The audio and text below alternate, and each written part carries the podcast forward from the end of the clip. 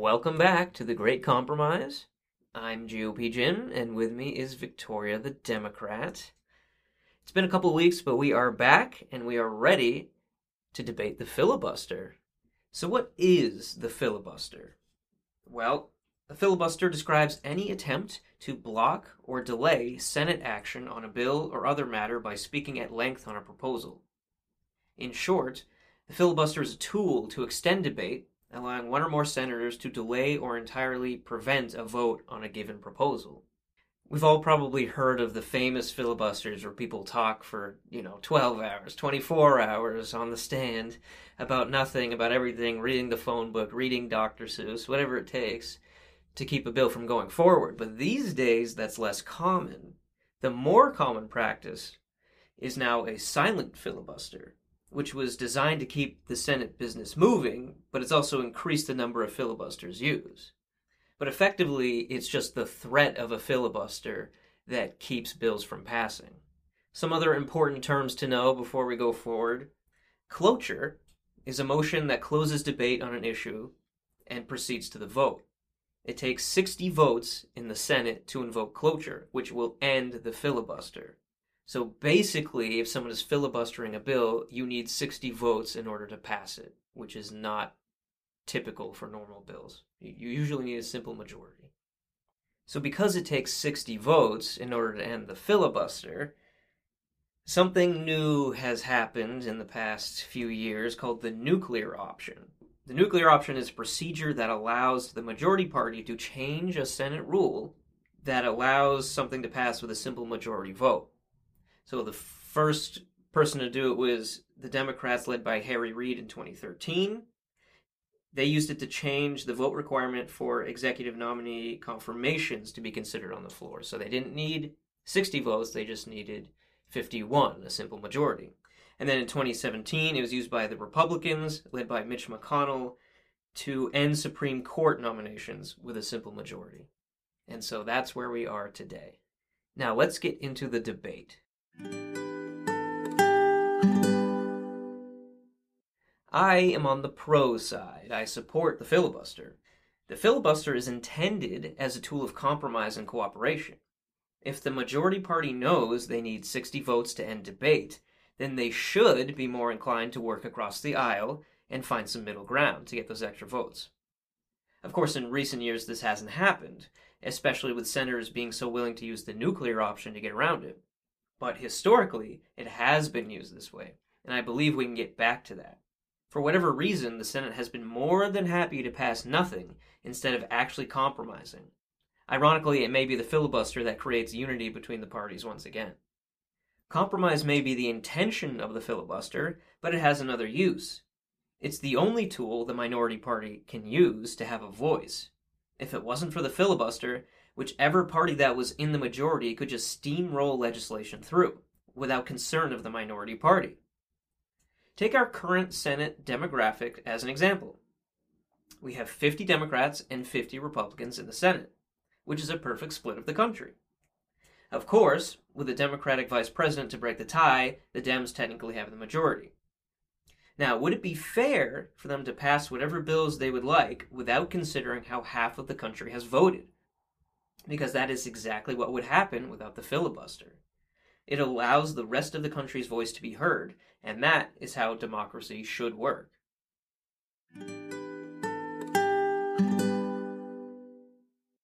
I'm on the con side this week. I'm against the filibuster. Filibusters slow down the legislative process and make Senate less productive.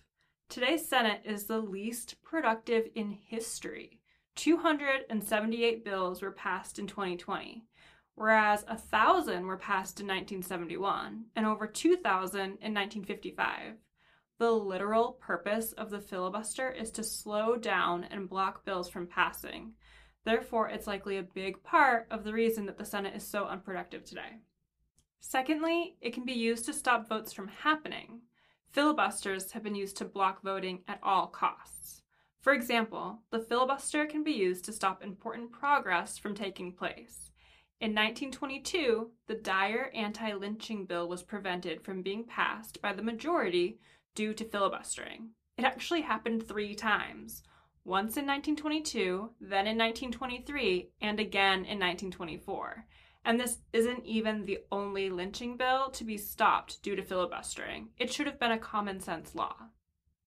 Lastly, it gives the minority power to block any legislation.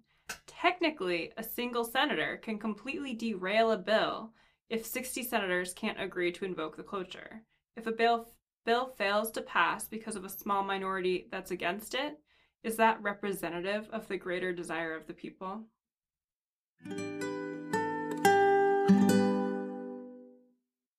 Thank you, Victoria. So, what you're saying is the filibuster is a tool to stop legislation from passing. Yeah. Yeah, so that is both true Thank you. and not true mm-hmm. at the same time, right? Yes, technically, it's a tool to slow down or stop debate on a bill. But let's talk about how long the filibuster has been around. It, it was the Senate ruled for filibusters in 1806, and the first one was used in 1837. Okay, so it's been around a long time, and it's only become an issue in the past decade. What about my example where it was used in the 1920s? Well, it's been used, Right. but you were saying that the number of bills to pass has gone down since the 50s, 60s, 70s. Mm-hmm. But it's really only been the past 10, 20 years that we've even decided the filibuster was a problem. Is that right? It's become a big problem. Yeah. It's it's become a problem. But because it's been around so long and the issue has only been within our lifetime, I would argue the problem is not the filibuster itself. The problem is the hyper partisan climate in Washington. well, that is a problem Well, for it's sure. it's the root of all evil, I think, at this moment. It's the reason that the parties do not want to work together and that it is better to not pass anything than it is to compromise, right? Which is ridiculous. Like these should be adults in office, right? Yeah, but they're not, and it's because Yeah. it's because of how partisan everything has become, right? And that is not the fault of the filibuster, which in my opinion his intention is to promote compromise. And it's only been a problem lately, and so that is my argument for you.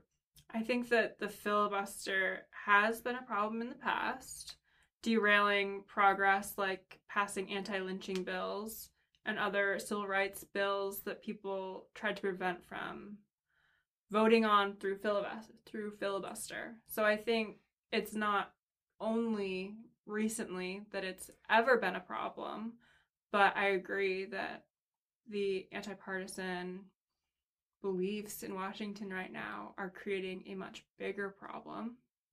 And filibuster is a big tool of that. Okay, so I think you are talking about what I'm considering two different issues, right? We're talking about the problem right now with the filibuster that very little is passing. And you're talking about how it's been used in the past to stop good bills from passing. Yeah. Those are like two different things, I think. but it's still all against the filibuster, which is the broader point that I'm making. Okay. So saying the Democrats used the filibuster to stop an anti lynching bill from passing in the 1920s, and then Mhm. also the Democrats using the filibuster to stop the civil rights bill in whatever year that was, the 50s, 60s. Mhm. Sorry, I just had to mention it was the Democrats doing that I both noticed, times. yeah. I had to bring it up. But regardless, because the tool has been used poorly, doesn't mean it's a bad tool, right? Yeah, I I don't agree with them filibustering those things, but in the 1920s, it obviously was not a popular opinion to be not racist. I mean, we know that now. We, looking back, we, we are horrified, but at the time, that's just how it was, and it's unfortunate. But I don't blame the filibuster because people were racist. Don't you think that the reason people filibuster is to derail the majority vote from going through? Yes, it's the only tool the, the minority party has. Okay, so then those anti lynching bills would have been passed without the filibuster. Civil rights bills would have been passed without the filibuster. Well, they were passed eventually. They could have been passed sooner and done more good. Okay, and then when that party loses in the next election, they can be undone when the minor- minority party is in control the next time. That's still true today. Right, so why are we blaming the filibuster when if people are racist, they're going to do racist things?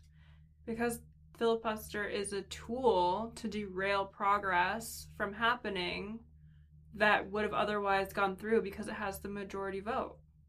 Okay. How about my example right now? 50 Democrats, 50 Republicans in the Senate.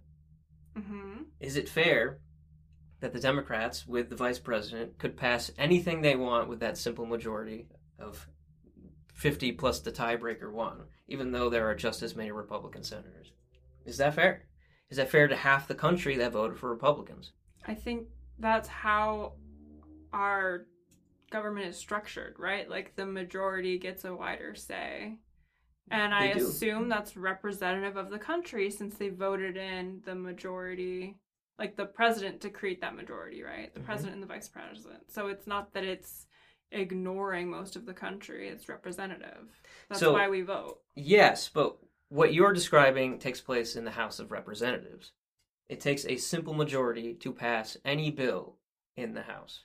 And in the Senate. not in the Senate. They have the, the filibuster rule to differentiate themselves from the House. And so it gives the minority party some voice, which I think is important. And frankly, creating compromise is not a bad thing. It's just become taboo lately. Is it so bad to try to sway 10 senators on the other side? Why is that so bad?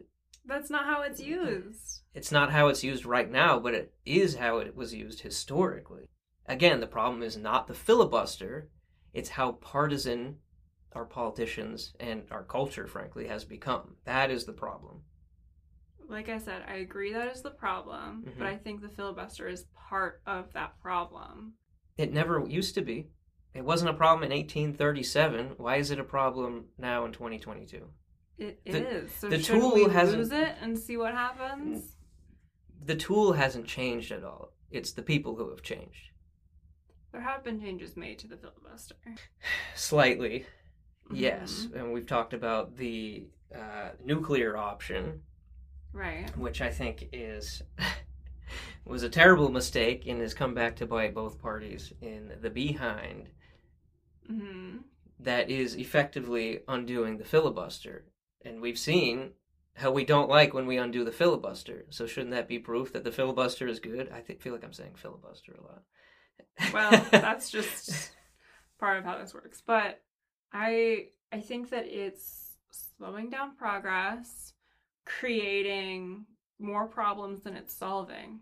I just I'm against it. Okay.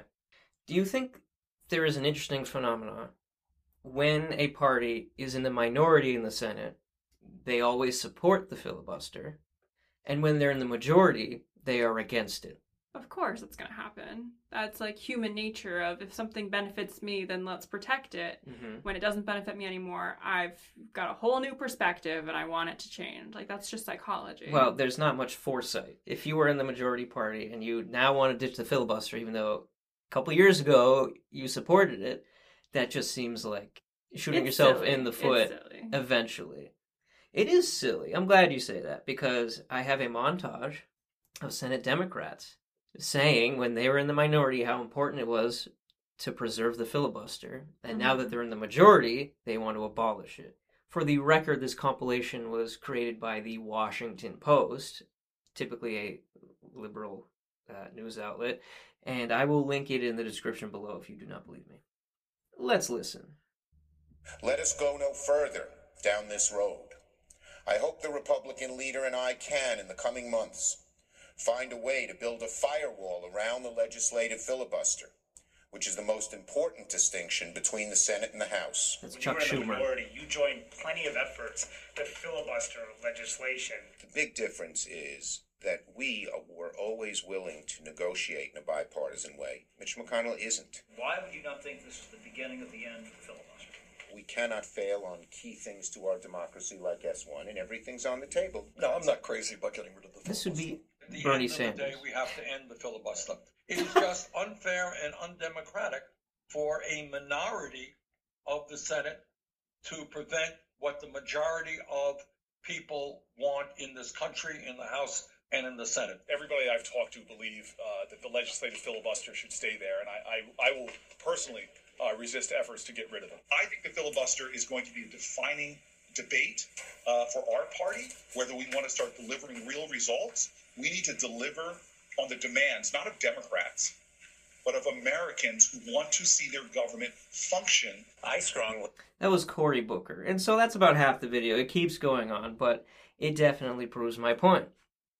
It's obviously very important, a keystone of democracy when you're in the minority party.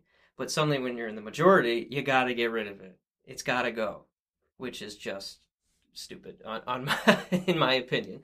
No, I agree with you on that. I mean, it seems super inconsistent, and to have people that are supposed to be uh, wise and you know full of important decision making skills are like I like it, I don't like it, now I like it again. Like that just seems childish to me. Um Right. it's not really in support or against the filibuster. It's just when you're on top, you're on top, and when you're in the minority.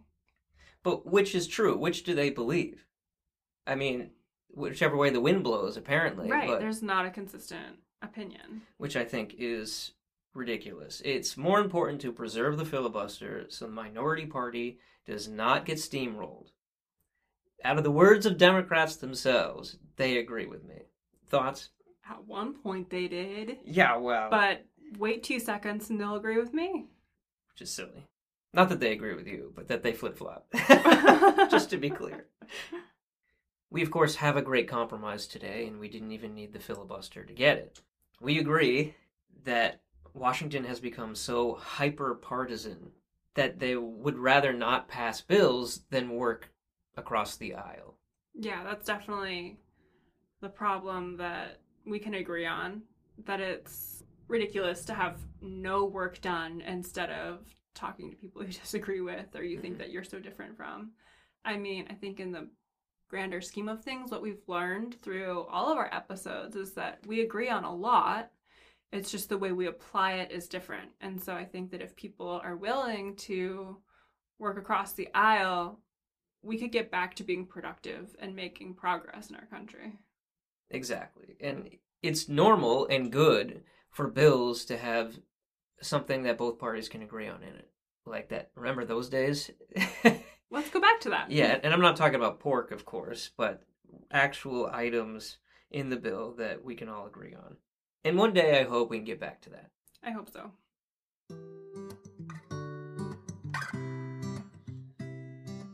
Thank you for listening to this episode of the Great Compromise podcast. Follow us on Facebook, Twitter, Instagram, and YouTube. It will be a little while until we come back with another episode, so I recommend going through all of our old ones and finding some new favorites. See you next time.